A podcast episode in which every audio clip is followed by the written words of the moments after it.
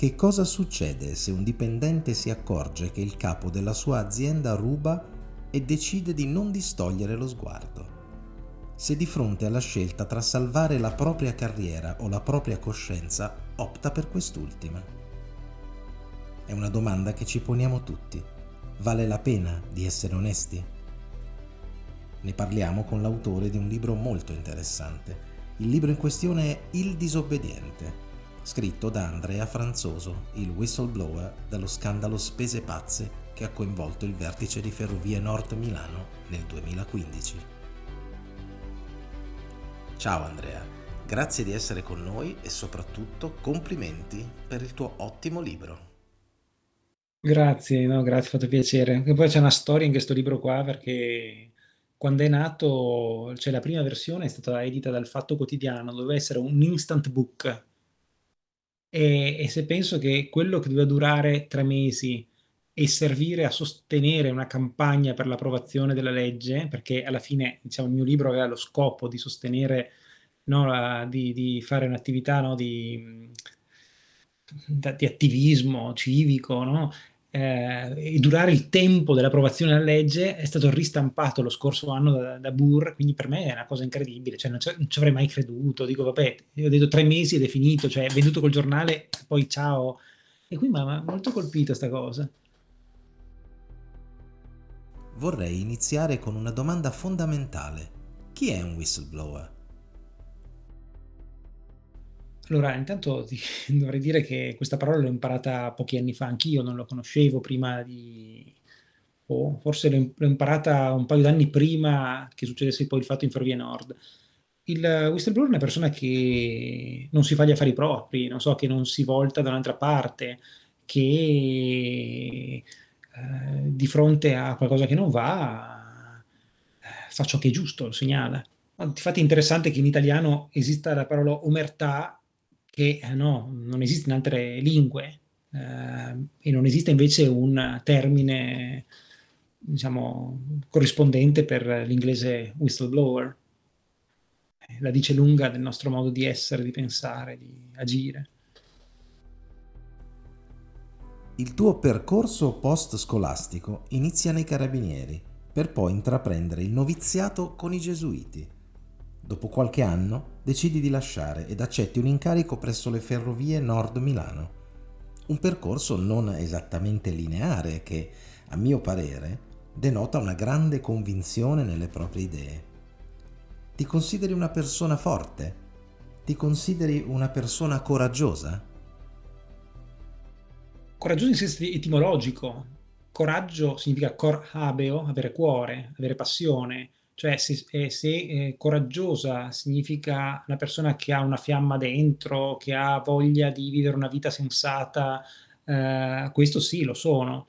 Coraggioso non significa uh, essere coraggioso, non significa essere senza paura. Cioè, paura e coraggio convivono. quindi io sono un'anima inquieta. diciamo, il mio percorso di vita, come possiamo definirlo? Bizzarro, cioè, perché uno che lo guarda, tu sei stato gentile, hai detto rivela forte convinzione. Sì, visto da un, certo, un certo angolo, rivela un certo bisogno, una certa sete di senso, eh, di significato. Da un altro punto di vista, cioè una, diciamo, un HR manager probabilmente direbbe questo qua non sa quello che vuole nella vita, questo non ha le idee chiare. Infatti, eh, diciamo che questo aspetto della mia vita così, eh, no, con frequenti cambiamenti, è eh, diciamo, l'unico aspetto su cui qualcuno poteva giocare, perché non ho scheletri in armadio. Cioè, se uno voleva, no, eh, avesse voluto no, mettermi in difficoltà o comunque demolire la mia immagine, come succede spesso quando ci si trova di fronte a un whistleblower, non, po- cioè, non, avrei potuto dire che io ne ho tratto vantaggio in qualche modo, che ho, ne ho approfittato, che ho qualche scheletro in armadio. Io non ho scheletro in armadio, cioè l'unica cosa che uno avrebbe potuto tirare fuori è, è uno strano, è uno strambo, guarda quante cose ha fatto, non sa nemmeno lui, no? i carabinieri, i gesuiti, ha lasciato, ha fa- cioè.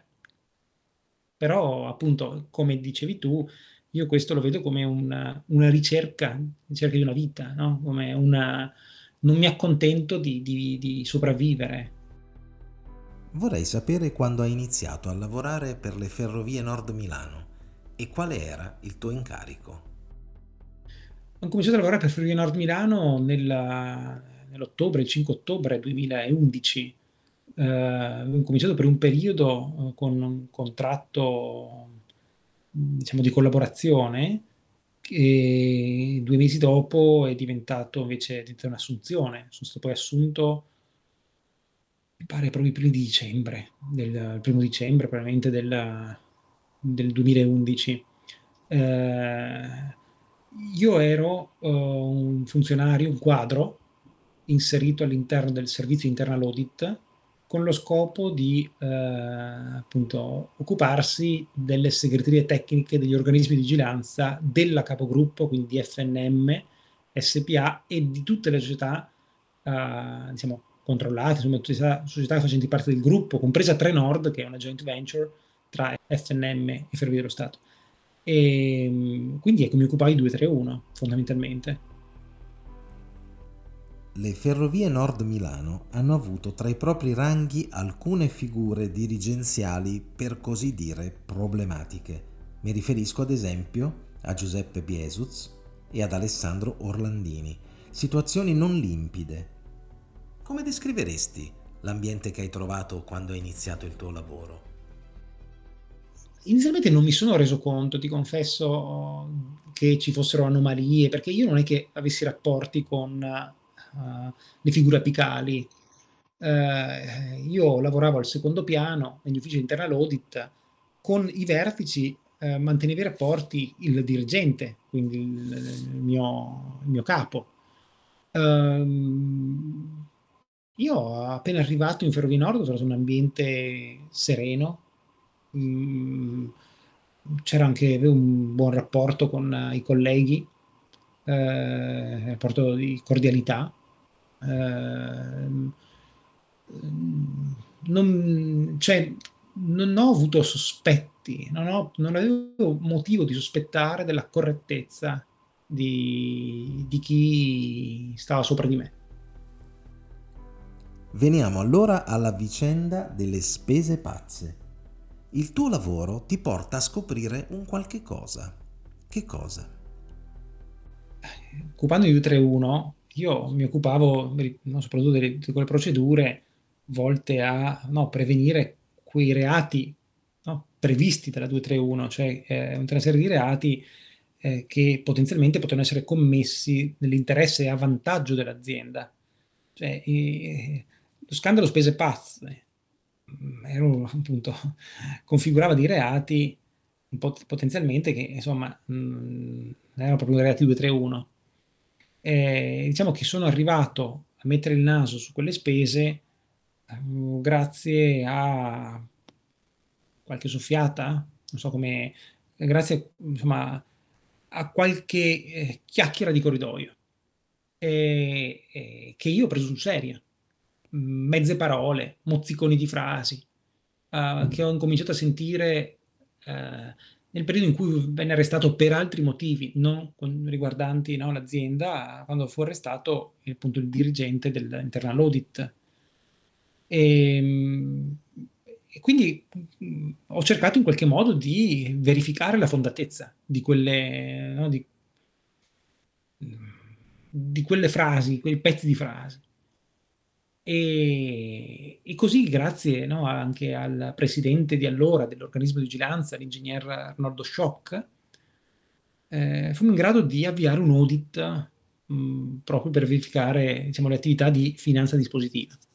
E quindi all'interno diciamo, di quella funzione, di, quella, di quelle procedure, no, avremmo potuto poi risalire a eventuali anomalie concernenti no, l'uso delle carte di credito, i rimborsi e così via. E, ehm, ed è così che poi a un certo punto eh, le cose hanno cominciato a uscire fuori eh, e la realtà superava di gran lunga la fantasia. Cioè, certamente all'inizio avevamo intuito che c'era qualcosa di, di concreto dietro a, a qualche voce, a qualche commento, qualche battuta, e scavando, incominciando lo scavo, diciamo, sono usciti fuori subito i primi cadaveri. Ecco, ma subito.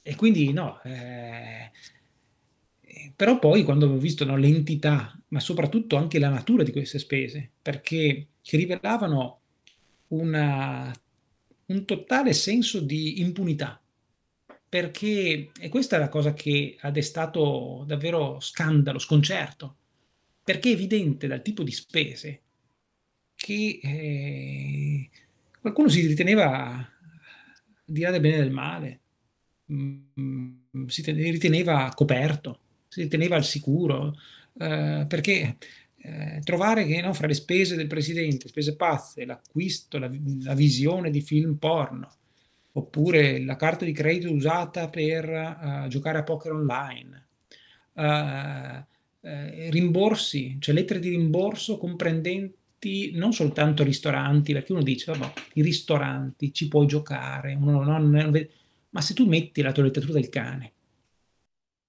o se tu metti le medicine, l'acquisto di medicinali con tanto di codice fiscale tuo, eh, se, mh, mm, pro, articoli di profumeria, cioè è, è, la cosa è lampante. E allora uno si domanda, ma come è stato possibile? Perché lì c'erano proprio delle richieste di rimborso che poi erano trasmesse alla, all'amministrazione, erano state anche autorizzate da un direttore amministrativo, poi no? i rimborsi. E, oppure no, la, se uno pensa quando mi sono trovato di fronte agli estratti conto delle carte di credito, beh, insomma, eh, il noleggio di un'auto in California, eh, o gli acquisti fatti di souvenir all'aeroporto di Mosca, o che ne so, eh, l'albergo, l'Excelsior di Catania, oppure anche quelle doppie spese, non so, con la carta di credito veniva acquistato un paio di scarpe Hogan da 330 euro e poi lo stesso giorno, stesso paio di scarpe, lo stesso scontrino veniva, no, veniva ah, poi allegato alla lettera, alla richiesta di rimborso. Quindi Ferrovie Nord ha pagato 660 euro lo stesso paio di scarpe, cioè ha pagato 330 euro di rimborso spese quell'articolo che era stato già pagato con la uh, carta di credito. Ecco, cose del genere, oppure più pasti lo stesso giorno, eh, o addirittura no, mettere, richiedere rimborso dei, dei caffè, l'euro del caffè eh, e così via, insomma. Quindi tutto questo è stato messo nero su bianco e presentato no, all'interno dell'azienda, soprattutto innanzitutto a chi eh, avrebbe dovuto poi intervenire. Indubbiamente il sistema delle spese pazze non era poi tanto occulto. Certo, sì sì, infatti le, appunto gli estratti conto delle carte arrivano in azienda, Molti sapevano, ma tutti tacevano. Molti sapevano, molti tacevano. E la realtà è questa qua, no? Quindi eh, le richieste, no? le, le, le, lettere di rimborso, eh, mica le preparava da solo il presidente nascosto di notte, le, le preparava eh, avvalendosi no, de, delle collaboratrici e, poi eh, veniva no, vista, visionata da qualcun altro, dalla contabilità, da, da, dal direttore amministrativo, da chi... E quindi tante persone hanno, avevano avuto la possibilità di fermare questo meccanismo e non l'avevano fatto, avevano lasciato che andasse avanti. Magari poi mormoravano alle spalle, magari poi si lamentavano al mattino del caffè, ad un certo punto decidi di metterci la faccia. Ti rivolgi ai carabinieri e firmi con nome e cognome, quando invece sarebbe bastato un esposto anonimo. Che cosa ti ha spinto ad esporti in prima persona? Prima di andare ai carabinieri, appunto, avevo presentato il report all'interno dell'azienda, al collegio sindacale, al comitato controllo rischi, eh, quando ho capito che diciamo, qualcuno all'interno non aveva forse voglia di, di andare a fondo della, della cosa, eh, allora l'ho fatto io. Cioè, non è che me ne sono lavato le mani dicendo non è compito mio, aspetta al presidente del collegio sindacale andare ai carabinieri, no, sono andato io. Quindi sono dei carabinieri, certamente avrei potuto fare un esposto anonimo, e avrei potuto anche essere sentito come fonte confidenziale, no? eh, però ho preferito fare una denuncia con nome e cognome. Perché? Ma perché era la cosa giusta da fare, perché non ho voluto nascondermi, non ho voluto fingere di non essere stato io. Cioè, se io avessi fatto un esposto anonimo, poi avrei potuto reggere la parte, per esempio io con Belloni, avevo un rapporto, lo conoscevo, c'era un rapporto di conoscenza anche pre- pregressa, risalente no? anche agli anni prima del mio ingresso in Ferrovie Nord. E quindi in teoria avrei potuto anche fingere di mantenere in piedi un rapporto di conoscenza, di amicizia. Avrei potuto no, dire, eh, no, recitare una parte, dire ma chi è stato andare dai carabinieri, cose del genere. Invece io ero talmente indignato, ero talmente ehm, schifato da, da, quanto avevo scoperto che avevo voglia di mettersi la faccia. Eh, ho detto, beh, io in tribunale ci voglio andare, il presidente deve sapere che sono io a denunciarlo, non è che deve essere stato no, qualcuno che poi si nasconde, qualcuno che magari no, ha voluto fargli un dispetto, si è voluto vendicare di qualcosa. E io ci metto la faccia perché anche questo è stato un atto di disobbedienza civile, non contro delle leggi inique, no? Ma contro un modo di pensare così diffuso che è quello della fatti gli affari tuoi, ehm, tanto questa cosa non ti riguarda, ma tanto fregatene, approfittane. Eh, no? Anche quella frase che mi fu detta dal presidente del collegio sindacale dell'epoca, usa queste informazioni a tuo vantaggio. Eh beh, sono tremende queste parole. E, oppure no, il fingere di non aver visto, il voltarsi di, da un'altra parte. Per me queste cose sono inaccettabili e soprattutto sono lontane dalla mia storia. Io, appunto, lo ricordai poco fa, sono stato ufficiale dei carabinieri, sono stato quattro anni gesuiti, noviziato e ho pensato no, a una vita da missionario, quindi è chiaro che eh, sono una persona che è animata da certi ideali, da un certo sentire e quindi se non mi fossi comportato in quel modo, se non avessi denunciato no, apertamente, senza nascondermi, quello che avevo scoperto, in qualche modo avrei tradito la mia stessa storia, me stesso. Il 10 marzo 2015 il quotidiano Repubblica esce per primo con la notizia. Inizia allora la caccia alle streghe, la ricerca della spia. Ci sono anche molte strette di mano e pacche sulle spalle. Si palesano molti sostenitori. Però questi sostenitori scompaiono molto molto presto. Che cosa è successo? Eh, succede che non c'era più la convenienza, nel senso che purtroppo eh, la nostra società è malata anche di opportunismo, quindi eh, quando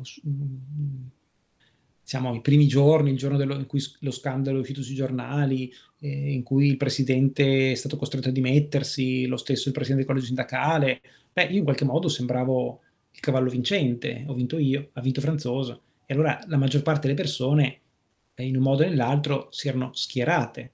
Poi quando hanno capito che invece eh, non era così, eh, ma eh, che stava per arrivare un altro presidente, diciamo, politica, politicamente appartenente alla stessa area politica che esprimeva il precedente, che comunque, beh, semplicemente si sono riallineate, sono, si sono riposizionate, sono tornate no, nei ranghi. E quindi quelle stesse persone che mi avevano promesso sostegno, solidarietà, addirittura uh, una, una, funzionaria aveva promesso, ah, scendo in campo, chiamo i sindacati, chiamo i giornalisti, tutti in piazza col fischietto. Beh, è stata la prima a mandarmi al diavolo eh, e a, a, voltarmi le spalle, non ha più avuto il coraggio di guardarmi in faccia. Eh, ed è triste perché si vede un po', no?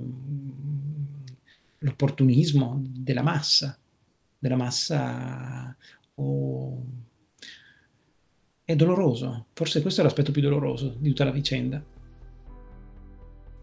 L'azienda decide, per così dire, di farti fuori, di toglierti il tuo ruolo. Inizia un momento di contesa legale alla fine del quale decidi di accettare un accordo economico per uscire. Immagino che durante questa fase tu ti sia sentito molto solo. Molto solo, molto solo. La situazione è qualcosa di surreale, mm, perché mm, ricordo quando cominciai a, a essere isolato, beh, la cosa non è stata dichiarata, è avvenuta così, eh, senza che nessuno me la preannunciasse. No? Per esempio, eh, non mi arrivavano più mail, quindi mh, nessuno più mi cercava, nessuno più mi telefonava, nessuno più mi diceva quello che stava succedendo perché per esempio uh, quelli che erano i miei incarichi furono affidati a dei consulenti esterni, ma nessuno mi disse abbiamo deciso di dare i tuoi incarichi a dei consulenti esterni, semplicemente mi chiamò una segretaria dicendomi ah puoi consegnare uh, i faldoni con i verbali delle, degli organismi di, di vigilanza?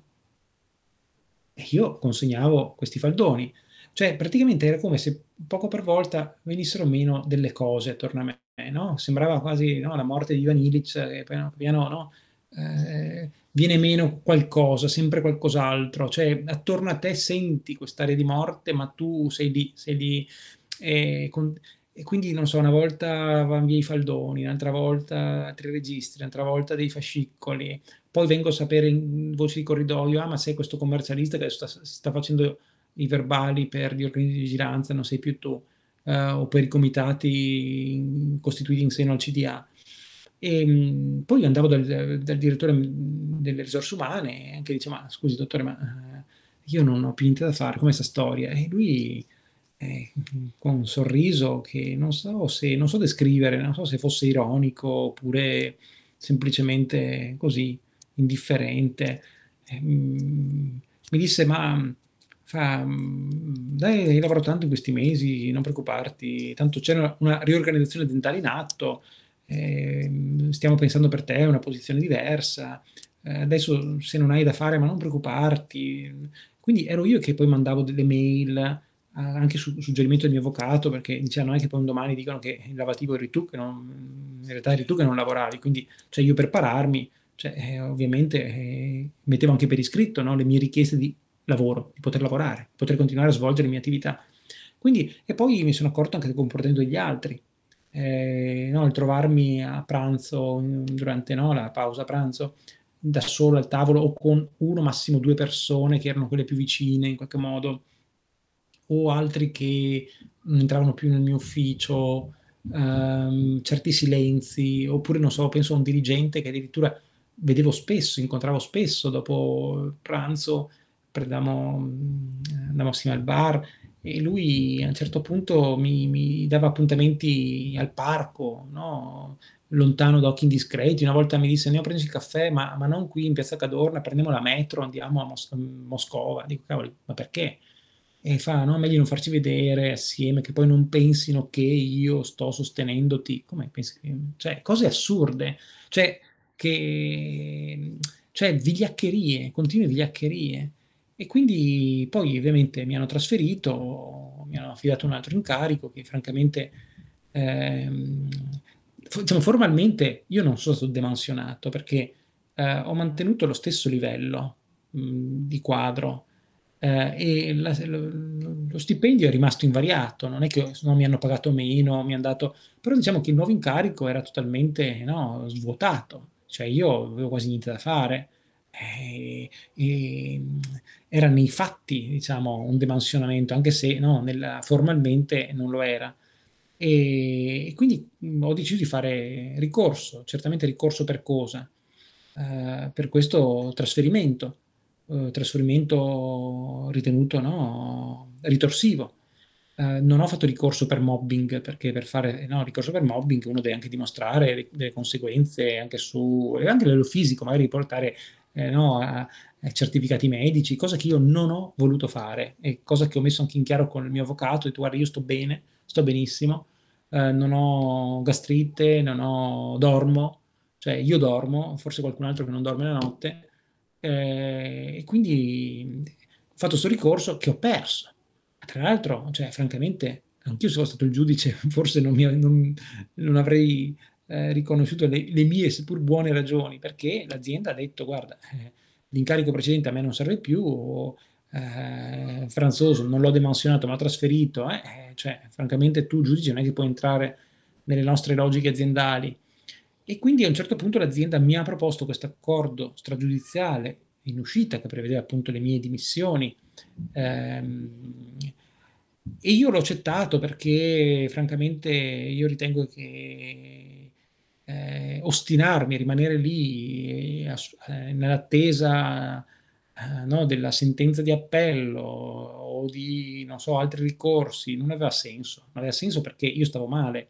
Eh, quindi ho detto, prima di tutto devo avere cura di me stesso, devo tutelare me stesso, proteggermi. E quindi dico, la cosa migliore da fare è cambiare aria, basta, qua è finita, stop. E quindi me ne sono andato, è stata una scelta, eh, diciamo, che diciamo, a distanza di tempo ritengo corretta, ragionevole, sensata. C'è stato un momento nel quale hai pensato, ma chi me l'ha fatto fare? Non ho pensato, ma chi me l'ha fatto fare, mai. Eh, ho pensato invece eh, che non avesse, che, che la cosa migliore da fare fosse quella di andarsene da questo paese. Ho pensato di trovarmi nel paese di sottosopra, eh, ricordo che eh, un giorno lessi sul giornale, tra l'altro ricordo ancora, no, ricordo anche il giorno, era un primo di aprile, pensavo fosse un, no, il pesce d'aprile, quando scoprì che il presidente, l'ex presidente del collegio sindacale eh, aveva ricevuto una nuova nomina all'interno di una fondazione bancaria, l'ennesima nomina, mentre io no, eh, rimanevo al palo. E quindi mi sono detto, ma che razza di paese è? Ma che paese è? E, e mi sono detto, io i miei figli un domani non li voglio far crescere in, questa, eh, in questo paese, in questa società. E ho pensato di andarmene via. Ecco, eh, la rabbiatura a volte che, che, ho sentito verso di me stesso è stata quella di dire, cavoli, quando avevo vent'anni dovevo andarmene via, eh, come mi diceva qualcuno, anche no? Quindi quella lì sta la tentazione di dire mollo questo paese, me ne vado in uno più civile, vado in Scandinavia, non so, in Norvegia, in Svezia, in, nel Regno Unito, in Germania, in Austria, comunque in un paese più civile. Però nonostante tutto hai resistito. Ho resistito perché nel frattempo è iniziata una battaglia, quella per... No, mi hanno proposto di fare il testimonial eh, per uh, sostenere l'approvazione della legge a tutela dei whistleblower e quindi io mi sono prestato a questo, cioè nel senso che uh, mi sembrava una battaglia uh, meritevole di tutto il mio impegno e, e, che poteva anche ricompensarmi di tanti sacrifici e, e sofferenze. Cioè dire ok, l'ho patito io, ma adesso facciamo qualcosa che permetta a tanti altri, a tutti gli italiani di avere no, uno scudo, di una difesa, quella che io non ho avuto. Da quello che ci racconti nel tuo libro viene fuori un quadro abbastanza desolante, anche se non nuovo. Una classe dirigenziale che pensa a se stessa, al potere e a coltivare le giuste amicizie un sistema che non viene scalfito neanche dagli scandali. Allora ti domando, l'azione di un singolo individuo può ancora fare la differenza? Io ne, io ne rimango convinto, adesso voglio dire, la mia azione eh, diciamo, ha permesso, non lo dico io, cioè ci sono anche dei video che si possono recuperare anche eh, sul web, per esempio, no, eh, ma non solo, mm, l'ha scritto anche il giudice Cantone nella postfazione del mio libro, cioè la mia storia, anche questo mio libro, ha, ha contribuito all'approvazione di una legge in Italia, legge eh, 179 no? del 2017, tutela dei whistleblower. Quindi questa cosa eh, fa, eh, insomma, è la controprova di come l'azione del singolo possa fare la differenza. Poi io non ho perso, nel senso che le mie denunce, la mia denuncia ha, ha ottenuto degli effetti, cioè il presidente è stato condannato in via definitiva, ha restituito il maltolto, adesso ha ricevuto anche no, l'anno scorso una nuova condanna dalla Corte dei Conti anche per il danno erariale, per il danno d'immagine, quindi dovrà pagare altri soldi. Quindi diciamo, non è che eh, la vicenda giudiziaria che eh, si è avviata a seguito del mio esposto è finita in niente, anzi, cioè, ha portato dei risultati e ha portato anche un dibattito, quindi l'iniziativa del singolo uh, ha effetto. Ecco, l'importante è che uno sia consapevole del fatto che eh, tante volte insomma, ci si trova a combattere da soli. Una delle cose che mi ha colpito maggiormente è l'immagine che di Norberto Achille viene fuori dalle conversazioni con i suoi familiari, un'immagine drammatica. Qual è il tuo sentimento nei suoi confronti? Una profonda pena, una profonda pena per l'uomo che avrà pure tanti soldi, avrà pure una villa forte di marmi dove vive adesso, avrà pure eh, quello che vuoi, ma fondamentalmente è una persona disperata è una persona che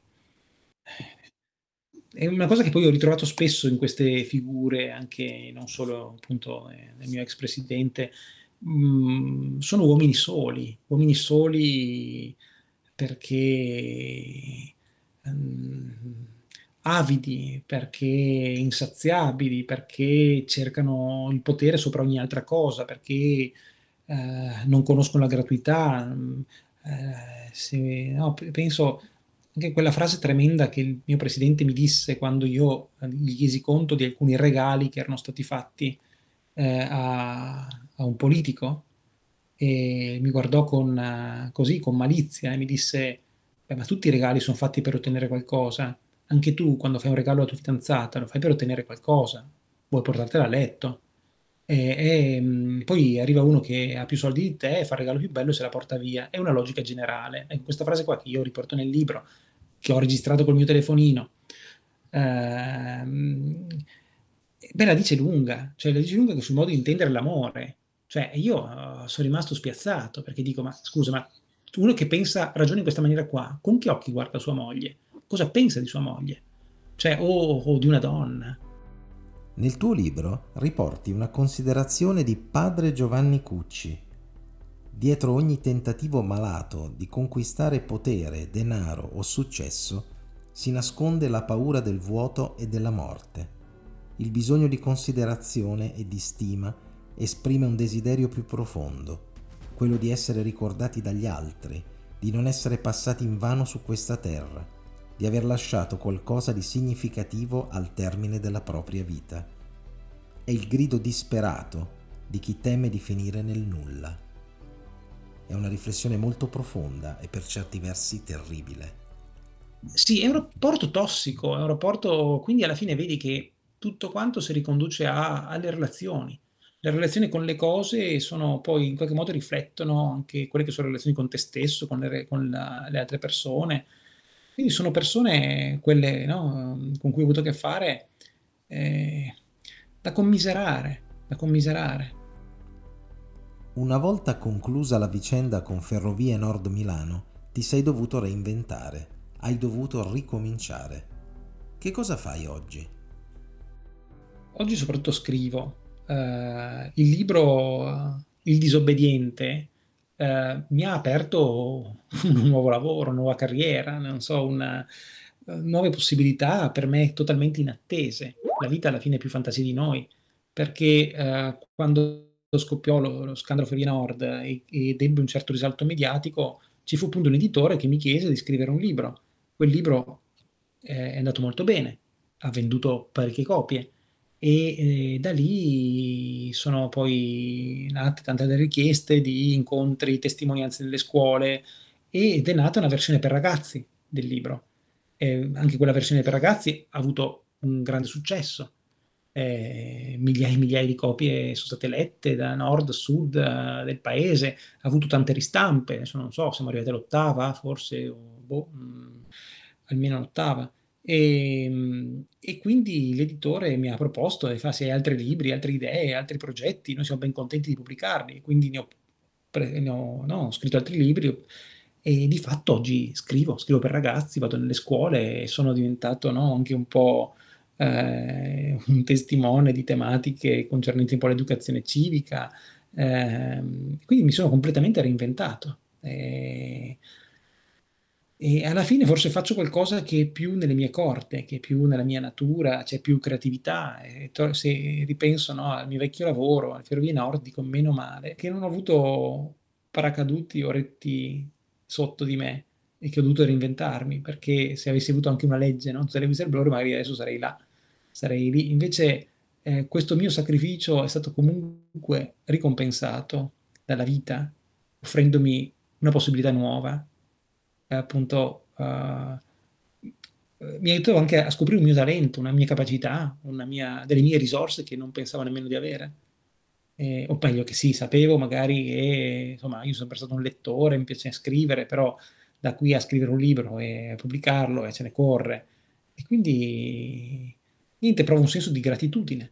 E questa è la riprova che quando una persona non cede ai compromessi sulle cose essenziali, eh, trova se stesso, trova la propria felicità, trova il senso.